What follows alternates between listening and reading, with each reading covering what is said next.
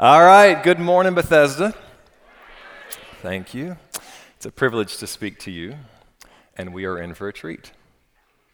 Not because I'm here, but because the Lord is with us, and He is faithful to speak to us. And so, Lord, before we open up uh, this message and, and I share with everything that I've studied this week and last week and the week before that, um, we just open our hearts and open our minds and uh, just make room for you because uh, there's a good chance that as we dig through your word, there'll be a challenge there. There'll be a chance to realign, maybe get a little closer to Jesus, and we don't want to miss that chance. And so, Lord, we just posture ourselves to receive from you because we're in for a treat because you are here with us. So I bless these people. It is a privilege to speak with them. In Jesus' name I pray it. Amen. All right, I hope you all enjoyed your surprise winter blizzard as much as we did. Did y'all? Wonderful. Yeah, I want to show you some pictures because we had a good time at the Gary house. Uh, this first picture here is the kids on the trampoline, and that is our sixth child, Daphne. Our fifth child has major anxiety issues, Ava. She's inside because trampolines and weather and birds and grass and air will bother her. So that's us jumping on the trampoline. Uh, this next picture is Amber listening to records in the reading room. One of these days I'll talk about reading rooms and the, the benefit of reading rooms and how everybody should have one, or at least some place where they have this little this place that they can maybe read their Bible or you know just a kind of a place of sanctuary. But that day is not today. But Amber certainly enjoyed her time there in the reading room. Uh, next picture is me drinking my coffee. Now, I don't typically drink my coffee in this fashion, but my nephew, Noah, uh, lived in Houston, and they did not get off of school on Thursday. So I just wanted to be a blessing. And I sent him a picture and I said, Hey, Noah, uh, we're thinking of you this morning as we're drinking our coffee. And he appreciated that. I think he was blessed. All right, here's the next picture. This is me fixing my dryer, minus me. It's amazing how fuzzy dryers are when you have had them for like 13 years. Has anybody ever opened up a dryer? I'm talking like inches of, fu- of just fuzz. It's unbelievable. And my dryer didn't even care that I was preaching this weekend. Didn't even care that I had a wedding last night. Didn't even care that I wanted to enjoy snow. No, I was fixing a dryer. And when I was watching the YouTube video, this one lady said, and my husband did pretty good. It took him about six hours, but there was this one screw. I found that screw. It was like, that's the screw. and got cuts on my hand, and I, I found it. this next picture, I say, this next video is actually Bryn taming one of our sled hills near the house. Isn't that fun? Did y'all do anything like that? this is just the road that leads up to our house, and we Loved it. Oh, sorry about that. Sorry. there we go. And then the next video is actually me taming the other sled hill near our house. Look how fast I'm going. What you don't see is there's a rock right about there. None of the kids seem to hit it, but I did. And um, yeah, we had a great time just pretending we live up in the north, and it was lovely. I hope you all did too. Now, that said, though we definitely had fun, we were not, as I alluded to earlier, very surprised by the blizzard. Were you? I mean, seriously? I mean, truth be told, we knew days in advance that the blizzard was coming. Probably a week in advance if you're tech savvy and you know are into weather and stuff. But we knew so far in advance. But I remember as a kid, that was not the case. Like as a kid, I remember going to bed knowing that it might snow, and I would even I was hoping that it would snow, and even just praying, Father, oh Abba, Father, God, Creator of all things, good and holy Jehovah Jireh, provide snow. And then I'd wake up, and I never knew if it was going to snow or not. Like this, not, I mean, this time I knew, but no, it wasn't like that. I'd wake up and I'd run to the window, and most of the time I'd realize that my book report and my science test was still due that day because we live in Texas.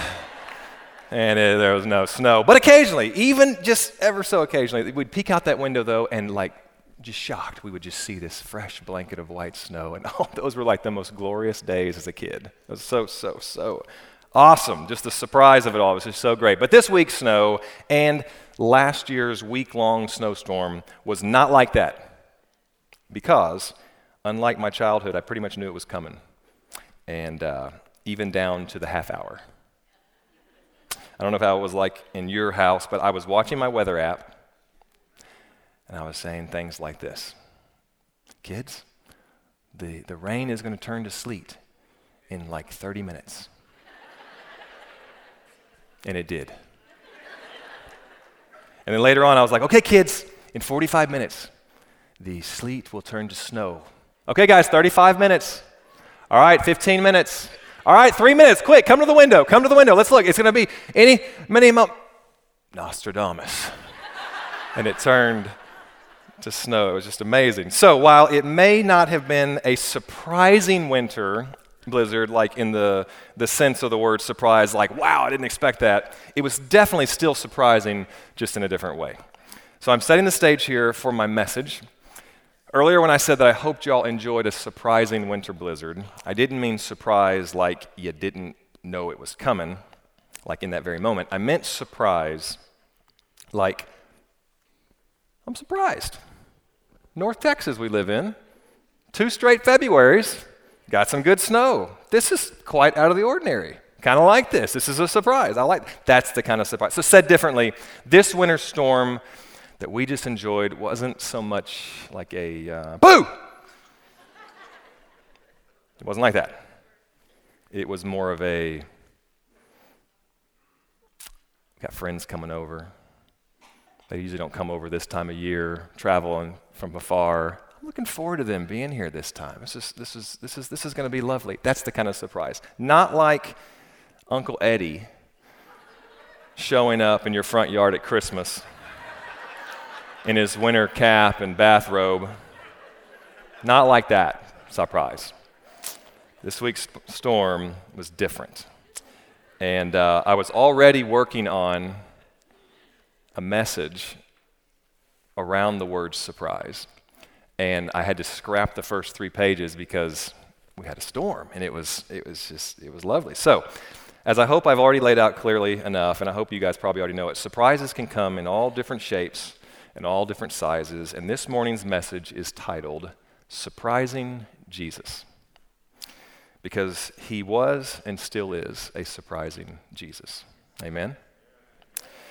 I remember when I was 12 years old, I found myself gripped with conviction and joy and hope, and I was crying and but happy. And I was I found myself at an altar at a youth camp, and uh, I was confessing my sins and in, inviting Jesus to be the Lord of my life. And trust me, I did not show up to camp to do all that. I actually went to camp to have fun and to play basketball and to maybe make some friends and enjoy some cafeteria food. And yet, Jesus surprised me in a life changing way. And I'm not saying I wasn't saved before then, but man, at 12, he surprised me. I remember. And by the way, if you haven't signed your kids up for camp, that's not an announcement. I'm just telling you, you never know when that surprise moment's coming. And you want to put your kids, you want to put yourselves in every possible opportunity so they can have an encounter with the Lord. And so today, camp is going to sell out. So, because I'm talking about it. So, why don't you go ahead and get on your apps and uh, get in there before the other kids do, all right? We want your kid saved. I mean, we want all the kids saved. so, many of you have stories similar to mine at 12 years old where the Lord just surprised you, and I'm sure you've also noticed many, many, many times in the Bible where the Lord was surprising folks. Sometimes they use the word surprise, sometimes they use the word marveled or amazed or astonished, but the result was always the same. The people could not ignore the surprise that Jesus uh, delivered. He's he's just got a surprising, surprising nature. So I want to share with you some ways, some examples from the scriptures this morning of times when Jesus surprised folks. And first, I want to look at Jesus' teachings because they were surprising. In Mark chapter 12, when some of the evil, rotten religious leaders were trying to trap Jesus and get him in trouble with the Roman authorities, they asked him about paying taxes. and ultimately they put him on the spot to look disloyal to the Roman government. But Jesus, in turn, asked them for a coin. Who's, who's, on the coin? They said, Caesar. Jesus then said, Then render to Caesar the things that are Caesar's, and to God the things that are God's. And they, meaning the people, were amazed at his teaching. And then Luke gives his account of the very same encounter in Luke 20, 26, but he adds that the religious leaders who were trying to trap him were also amazed. And they became silent.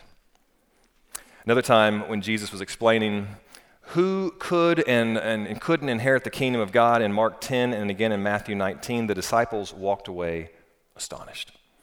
Yet again, when he easily avoided being trapped by the Sadducees in Matthew 22, when asked about marriage or the resurrection, the crowd was once again astonished. You'll find accounts in each of the four Gospels of the people being surprised over and over and over again after hearing the teachings of Jesus. And this was what he said, but also how he said it. He spoke with such authority, he spoke with such wisdom, he, he had such content, and people continually walked away surprised. And the crowds, even his disciples, were constantly being caught off guard by the words of this surprising Jesus. But it wasn't just his teachings that were surprising, it was also his actions. When he cast out the evil spirits, the scriptures say the people were amazed. When he healed a paralyzed man, they marveled. When he overturned the tables of the money collectors and cleared out the temple courts, the crowds were again amazed both times. Probably both times. Probably happened twice. If it didn't, I think it did. If it didn't, I'll still get in heaven. But I think it happened twice. When he appeared to this, his frightened followers after his resurrection, they thought he was a ghost. And they were filled with both joy and amazement, the scripture said.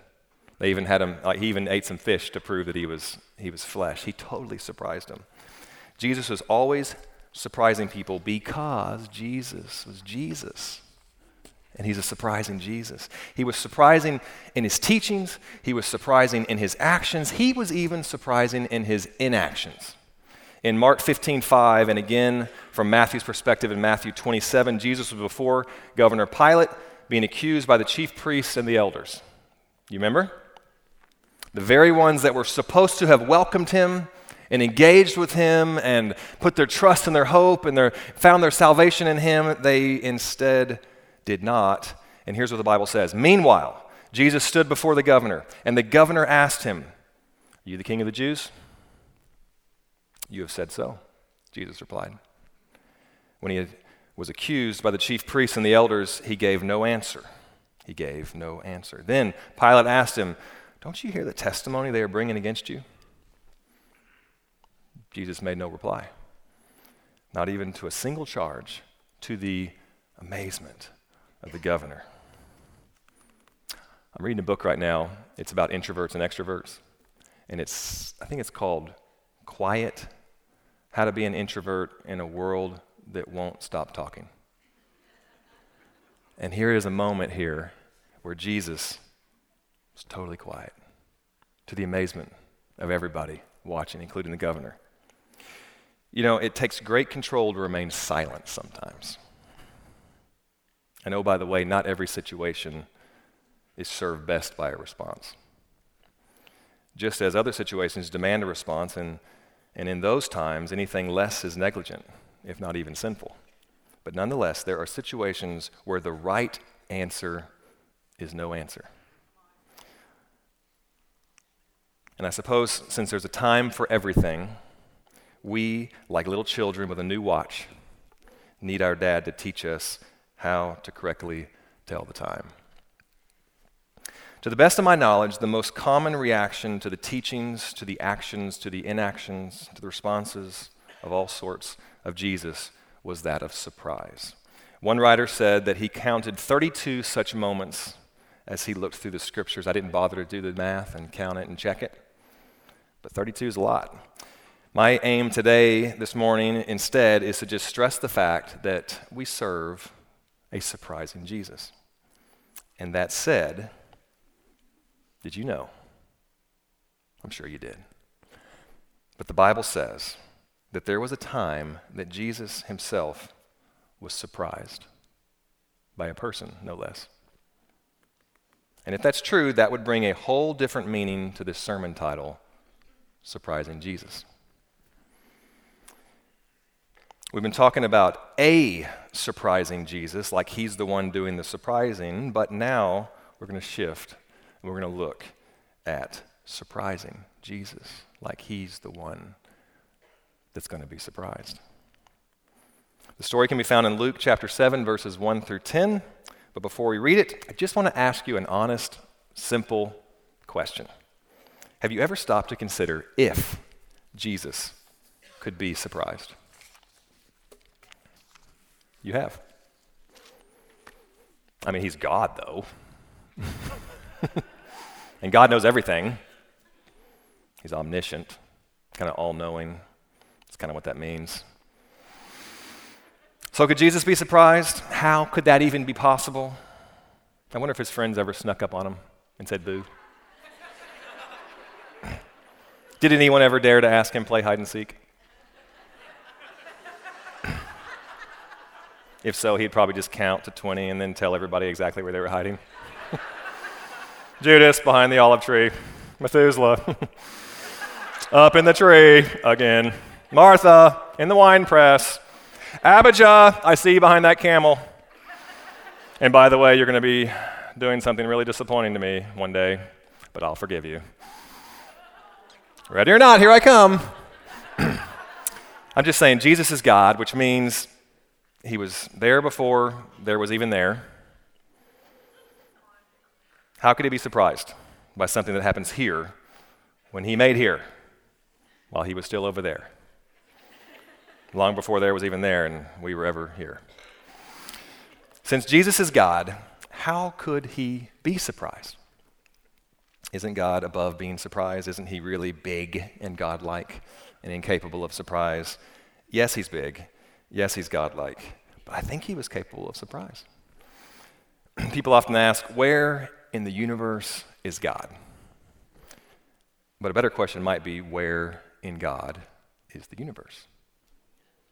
Dr. Marty marvelously referenced Isaiah 40 a couple of weeks ago when talking about the capacity and the nature of our God.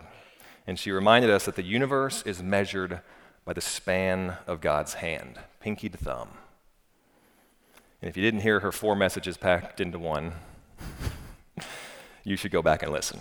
It was, it was all about the Lord's Prayer. My favorite part was the part on David, and I think it was Psalm 51. Just Wonderful. So, so rich. You should go back and listen. She read from Isaiah 40, verse 12, which reminds us of the grand nature of God, yet even then, it's just an illustration. I mean, it's just there to help us get our minds wrapped around the enormity of our God. I mean, we know that God doesn't even have physical form, uh, He doesn't have hands, He doesn't carry a basket, uh, but it helps us to understand. Isaiah 40, verse 12 says, Who has measured? the waters in the hollow of his hand.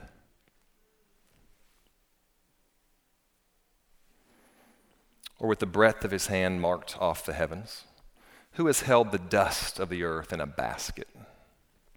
Or weighed the mountains on the scales and the hills in a balance? God has. God does. And Jesus is God. And yet, I'll say it again. Did you know that the Bible says that there was a time that Jesus was surprised by a person. A surprising Jesus was also a surprised Jesus. So I personally think that it is very possible for Jesus to be surprised because I recall that Jesus was and still is fully God and fully man. And that doesn't subtract from his glory, it only adds to it. Hebrews 4:15 says, "For we do not have a high priest who cannot sympathize with our weaknesses, but was in all points tempted as we are, yet without sin." When Jesus became a man, he became like us. Am I boring you? okay, good, good, good, good, good. I was thinking if I got to page six and they weren't just all asleep, we would be good.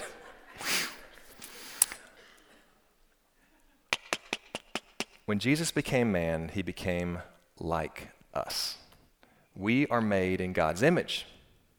So we are a kind of like God. But when Jesus became flesh, he became all the way like us, though he never sinned. But this allowed him to relate to us, to understand us. He knows what it means to struggle. He knows what it means to thirst. He knows what it means to hunger. He knows what it means to mourn. He knows what it means to be sad, to weep, to laugh, to come against evil, to have a friend. Our Jesus is both God and man, and as such, while on this earth, he struck this perfect balance between the two. Therefore, even though God is all knowing, we know through the scriptures that Jesus learned and didn't just exit the womb speaking in complete sentences and parsing the Greek. Remember, he grew in both wisdom and stature. We know that even though God is all powerful, he was born as weak as any other baby, in need of his mother and vulnerable to an enemy that was out to destroy him. And so, as it relates to this message, I totally agree. I totally believe that it was possible to surprise Jesus, even though his God nature is all knowing, his man nature was susceptible to being surprised. And that surprise could be both pleasant or unpleasant. When I was about 13 years old, I went to Wet and Wild. It's now called Hurricane Harbor. If you knew what Wet and Wild was, we're old. I was in the lazy river. This is going to change your life, Anna.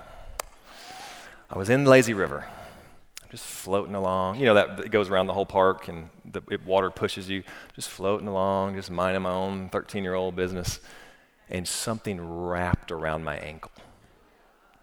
And if you know about anything about the lazy river, that is not good. and I jumped and I shook my leg and I saw this thing release off my leg. And so I was like, oh, and I grabbed it. I held it up. It was a $10 bill. that was a pleasant surprise. No lie, though. The same day, I'm there with my friend Jake Nethery. Honest to God. We're over at the Der Stuka and the Geronimo, and we're done with those scary rides, and we're going to go over to the, the wave pool. And so we thought, hey, let's jump in the lazy river, because the lazy river is how you get around. So we got in. And as we were getting in, I overheard two children over there. And one of them said, I got to go to the bathroom so bad. And the other said, Quick, to the lazy river. and that's the day that I learned the lazy river was not only a taxi service, but it was also a toilet. And I took the taxi less often after that. So, all right, let's look at the passage in Luke 7 1 through 10. By the way, that was not a pleasant surprise because they come in all shapes and forms. Luke chapter 7, this is what I've been building up to. Verse 1 through 10. Let me just read it to you. You guys, most of you already were thinking, I bet it's that Luke chapter. I bet it's the centurion, and it was. It says, When Jesus had finished saying all this, in the hearing of the people, he entered Capernaum. There, a centurion's servant, whom his master valued highly, was sick and about to die.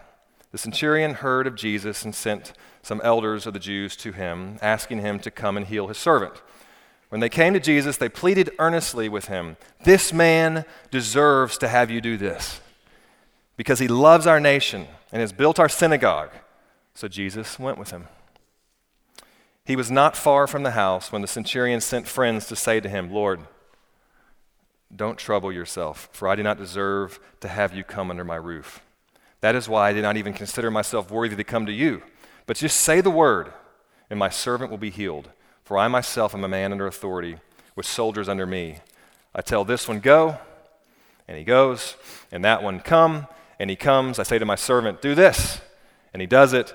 When Jesus heard this, he was amazed at him and turned to the crowds following him and said, I tell you, I have not found such great faith even in Israel.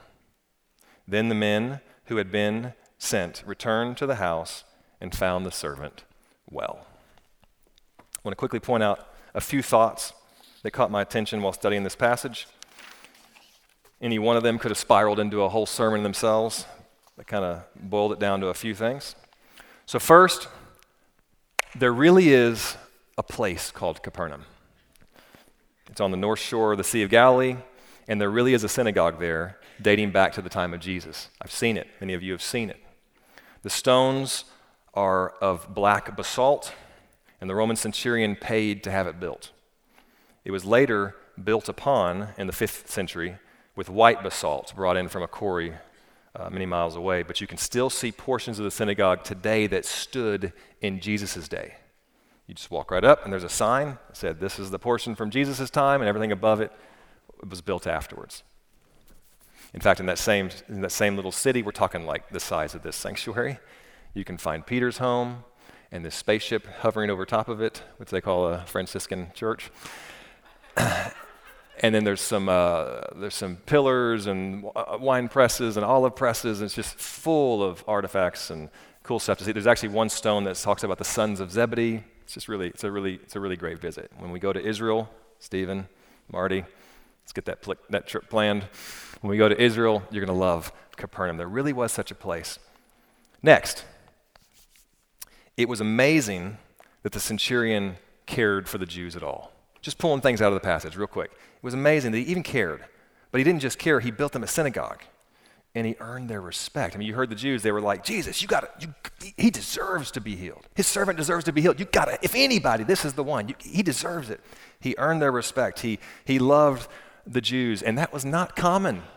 That wasn't a common Roman tactic, right? Another thing I want to pull out. Speaking of the servant, it was amazing that the centurion even cared.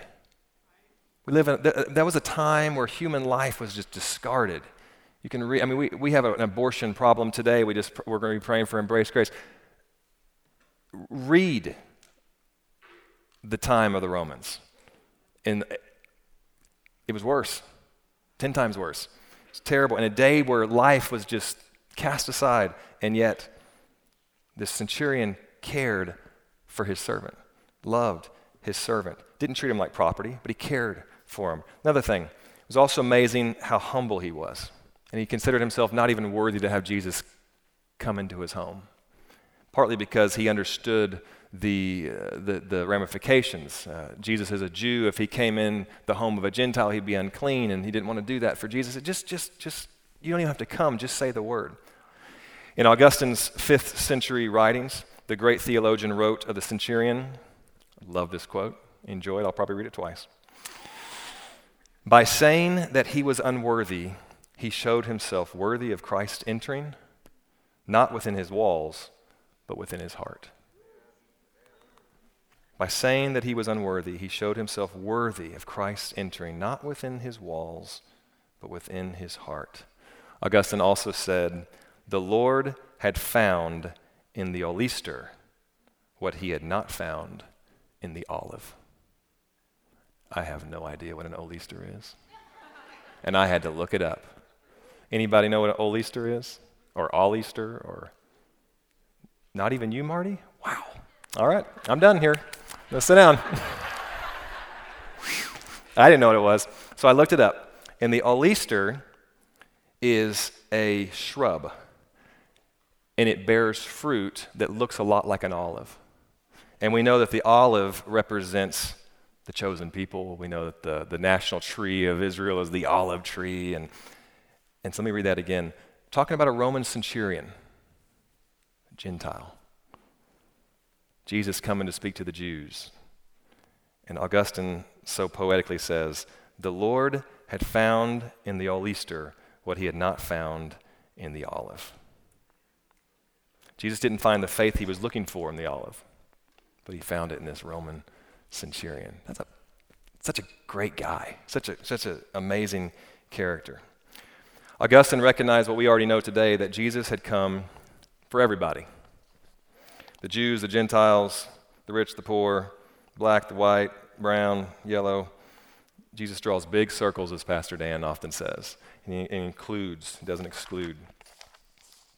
Later on, you see again with the great faith of the centurion or the Canaanite woman. Sorry, uh, just when you read about the Canaanite woman, she's the one that says, you know, even the dogs get to eat the crumbs from the master's table. You, will read in that passage, and, and she was healed. Jesus responded to faith like that, and he was surprised by it. And he's surprised by it today, still. Well, me, take that back. Not surprised. Uh, maybe I just say he admires it today. He still responds to it today. So, lastly, talking about this passage here, Jesus said that he had not seen this kind of faith in all of Israel, which would include the people and the religious leaders and even his disciples. I find it very interesting that the other account of this story is in Matthew uh, chapter 8, verse 5 through 13. They tell the story about the centurion, and then verse 14, the very next verse, talks about Jesus going to Peter's house and physically touching the hand of Peter's sick mother and healing her. It appears to me that Peter was still growing in his faith. And even the disciples who had been around him and seen so much did not yet have the faith of the centurion. And it surprised Jesus. He was like, even these jokers that I've been hanging out with for all this time don't even know. We're about to go to Miss Peter's house. This is crazy. I gotta actually put my hand on him. But the centurion was like, no, just say the word and it'll be done. Never noticed that before. All right. It's a remarkable passage. That was a real quick look at it, but we're not here till 1 today, so let's move on. so much more can be said, but the main takeaway is Jesus was taken aback by the faith of centurion. And I wonder what it would look like in our own lives. I've been wondering this this week. What would centurion like faith look like in my own life? If I could muster up such a faith, what would it look like? We'll look at that in a little bit. so I told you earlier about pleasant and unpleasant surprises at Wet and Wild. I should probably tell you that also that there, uh, that while this was a pleasant surprise for Jesus, there was actually one other time. There's two times in the scriptures that it says that Jesus was surprised, and unfortunately, the other one was not pleasant. It's found in Mark chapter six, verse one through six, and it takes place in the city of Nazareth, where Jesus grew up. By the way, if you only remember four locations, like that around Jesus' life, just four locations. Remember these four because it'll help you keep things organized because he's bouncing around all over the place and we, we get lost. We're going in circles. Bethlehem, what happened in Bethlehem? He was born. Nazareth, it's the place he grew up. Capernaum, now Capernaum was interesting. I didn't really think of it this way, but Capernaum was like home base. When he was doing his ministry, his three years of ministry, they'd go off and they would come back. It was all around the Sea of Galilee and stuff. They'd go off. So Capernaum was home base. So whenever we're reading through the scriptures again, and as we're going through the, the Immerse Bible, Messiah, watch him, especially when he's in his ministry phase. He, he goes off, he comes back, and Capernaum is home base. And then the last one you got to remember is Jerusalem. That's where he did some more of his ministry, but also that's where he was put on trial, crucified, and buried. All right, so let's look at this Mark 6, 1 through 6 passage. And this is page number 9. So you have endured to the end. it's titled, of course, we know they add the, the titles in later. It's titled A Prophet Without Honor. It says, Jesus left there and went to his hometown, which is Nazareth, yeah. Went to his hometown accompanied by his disciples. When the Sabbath came, he began to teach in the synagogues and many who heard him were, again, amazed. Where did this man get these things? They asked. What's this wisdom that, this, that, that has been given to him? And he even does miracles. Isn't this the carpenter? Isn't this Mary's son? And the brother of James and Joseph and Judas and Simon? Aren't his sisters here with us? And they took offense at him. That's interesting. They were amazed. They saw the same thing, and they took offense at him. Be careful with offense. Jesus said to them, Only in his hometown, among his relatives, and in his own house is a prophet without honor. He could not do any miracles there, except lay his hands on a few sick people and heal them. And he was amazed at their lack of faith. Talk to you about going to Capernaum when I went to Nazareth, I only remember two things about Nazareth. And it's because of the people's lack of faith. Stuff didn't happen in Nazareth because the people lacked faith. I remember in Nazareth, Nazareth, there was a billboard paid for by some Islamic business people, and they basically told us Christians to uh, find another God. I remember that billboard. And I also remember this really cool church. It's a, a, a Mary Sepulchre or something, I can't remember the name. But basically, in the church, they had all this artwork, and they had asked people around the world, countries, to send artwork of Mary and Jesus. And so the American Jesus Mary picture looked very American, and the Zimbabwean one looked very Zimbabwean, and the Belize one looked very Belize, and the Korean one looked very Korean. I thought it was just a lovely picture of how every every community uh, kind of wraps their Jesus in some of their own looks and, and, and, sounds, and it was just it was just beautiful. But it was kind of a testimony, like you know what, the Lord has come for for us all. But that's all I remember about Nazareth, just those two things: the billboard and that church, because nothing happened there. I mean, yeah, a few people were healed, and but nothing happened there in comparison to the other places because they lacked a faith, and Jesus was surprised by it in an unpleasant way. I like to be careful when I use words like cannot and could not and want and need when it comes to God. Pastor Des taught us that. He would inevitably correct us at some point. We would say something and he'd be like,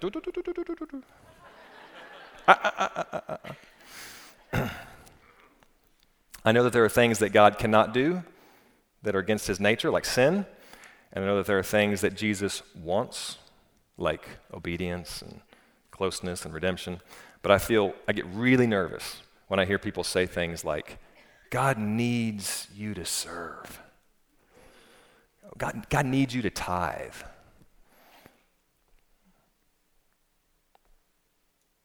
God needs your gifts. God don't need you. God doesn't need anything from you. He wants. He wants. He loves. He desires. He, jo- he enjoys.